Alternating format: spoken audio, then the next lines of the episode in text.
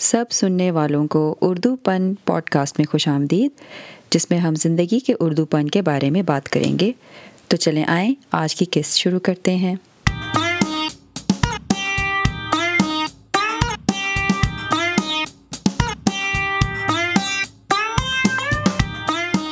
اگر آپ نے کچھ پرانی اردو کی کتابیں یا محاورے پڑھ رکھے ہوں تو آپ نے شاید یہ لفظ سنا ہو، ڈیڑھ اینٹ کی مسجد بنانا۔ کبھی سنا ہے آپ نے اس ڈیڑھ اینٹ کی مسجد کے بارے میں؟ کبھی سوچا کہ کیسی ہوگی بھلا یہ ڈیڑھ اینٹ کی مسجد؟ کیسا ہو اگر ہمت کر کے کوئی ایک دن اس طرح کی ایک ڈیڑھ اینٹ کی مسجد بنا ہی ڈالے؟ شاید اسے بنانے والا یا بنانے والی محلے کی باقی مسجدوں سے بیزار تھا، یا پھر اس کی آواز ان مسجدوں میں سنی انسنی کر دی جاتی تھی، اس لیے ایک دن خود بخود ڈیڑھ اینٹ کی مسجد وجود میں آ گئی۔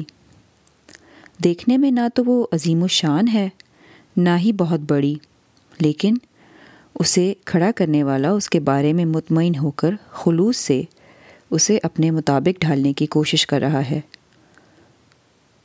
اس کے لیے اسے اپنے قبیلے کے خلاف تو جانا پڑا، کیونکہ دوسروں سے اسے الگ ہو کر، قبیلے سے الگ ہو کر ہی یہ جگہ بنانی پڑی۔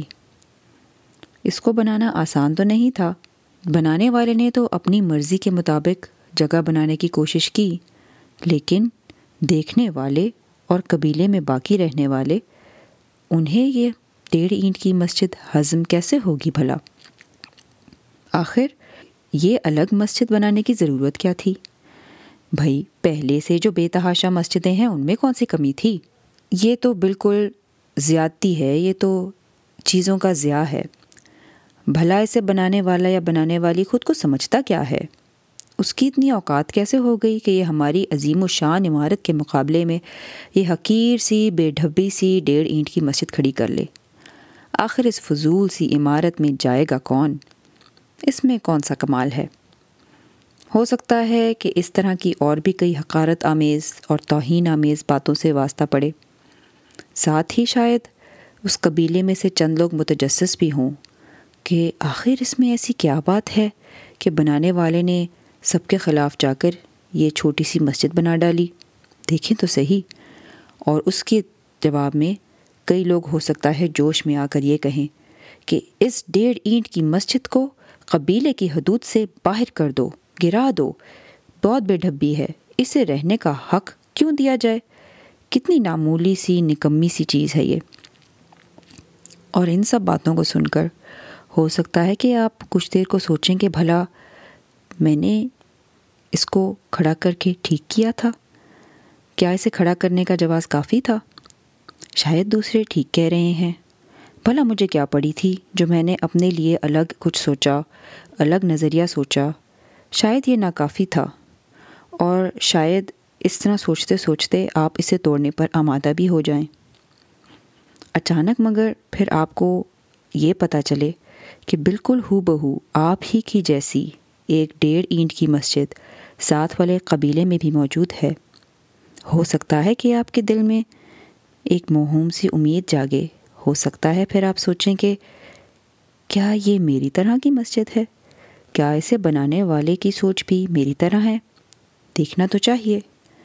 اس طرح جب آپ اس ڈیڑھ دوسری ڈیڑھ اینٹ کی مسجد میں داخل ہوں اور آپ کو یہ پتہ چلے کہ اسے بنانے والا بھی آپ ہی کی طرح اسے توڑنے والا تھا، اور آپ کے آنے سے اس نے اپنا فیصلہ تبدیل کر دیا، تو اس طرح ہو سکتا ہے کہ آپ کو اور اسے دونوں کو یہ تسلی ہو کہ ڈیڑھ اینٹ کی مسجد کھڑی کرنا غلط نہیں تھا، بلکہ اب دونوں مل کر اس ڈیڑھ اینٹ کو تین اینٹ کی مسجد میں بنا سکتے ہیں۔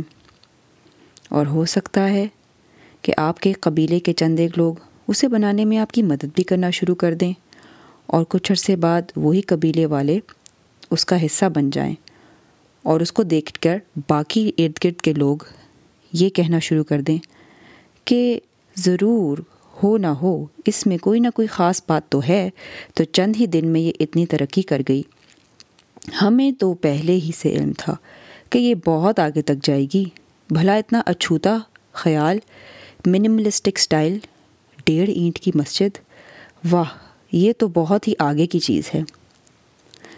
اور یوں یہ سلسلہ چلتا رہتا ہے۔ یہ کوئی انوکھی کہانی نہیں ہے، بلکہ آج کل ہم جس دنیا میں رہ رہے ہیں اس میں اس طرح کے چھوٹے چھوٹے بہت سے قبیلے عام ہیں۔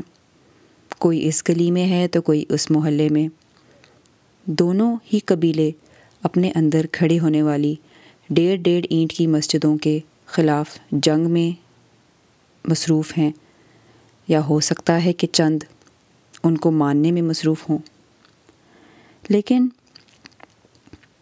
یہ فاصلے مٹانا اور ایک سے دوسری ڈیڑھ اینٹ کی مسجد تک پہنچنے کے لیے، فاصلوں کو کم کرنے کے لیے بھی ہمت چاہیے اور سوچ بھی چاہیے، جو کہ شاید ہر کسی میں نہیں۔ کئی ڈیڑھ اینٹ کی مسجدیں تو شاید اس مقام تک پہنچنے سے پہلے ہی ڈھہ گئیں، اور کئی ہو سکتا ہے کہ دو تین مل کر اب تین سے چار ہو گئی ہوں۔ لیکن ان قبیلوں کو آپس میں رابطہ رکھنے کی ہمیشہ ضرورت رہے گی۔ ہم ایسے لوگ ہیں جو قبیلوں کا حصہ تو ہیں، لیکن ان کے دل میں خواہش ہوتی ہے کہ اس میں اپنی ڈیڑھ اینٹ کی مسجد کھڑی کرنا ضروری ہے، لیکن کریں کیسے؟ ان لوگوں کے لیے وہ تبدیلی تبھی آتی ہے جب وہ خود سے تھوڑی ہمت کرتے ہیں، خود سے ایک دوسرے سے رابطہ کرتے ہیں، اور پھر اس عمل میں ایک دوسرے کا جب ساتھ ملتا ہے تو خود ہی ہمت بڑھتی ہے، اور پھر آہستہ سے آہستہ پھر آہستہ آہستہ شاید باقی لوگ بھی شاید سمجھ جائیں کہ وہ ڈیڑھ اینٹ کی مسجد کھڑی ہی کیوں کی تھی۔ حیران مت ہوئیے گا اگر کچھ عرصے بعد اسی قبیلے میں ایک کمپنی یا دکان بنی بنائی میڈ ان چائنا ڈیڑھ اینٹ کی مسجد فروخت کرنا شروع کر دے، اور پھر سب کی آپس میں مقابلہ بازی ہو کہ بھلا اس محلے میں کتنی ڈیڑھ اینٹ کی مسجدیں اور کھڑی ہو سکتی ہیں۔ اس کے بارے میں سوچیے گا ضرور۔ آج کی قسط تھوڑی مختلف تھی، مگر کہنی ضروری تھی۔ اپنی رائے ضرور دیجیے گا۔ اس کے ساتھ ہی یہاں پر اپنی قسط ختم کرتے ہیں۔ اگر آپ کو یہ پوڈ کاسٹ پسند آئی ہو تو اپنے دوستوں اور گھر والوں کے ساتھ شیئر کرنا مت بھولیں۔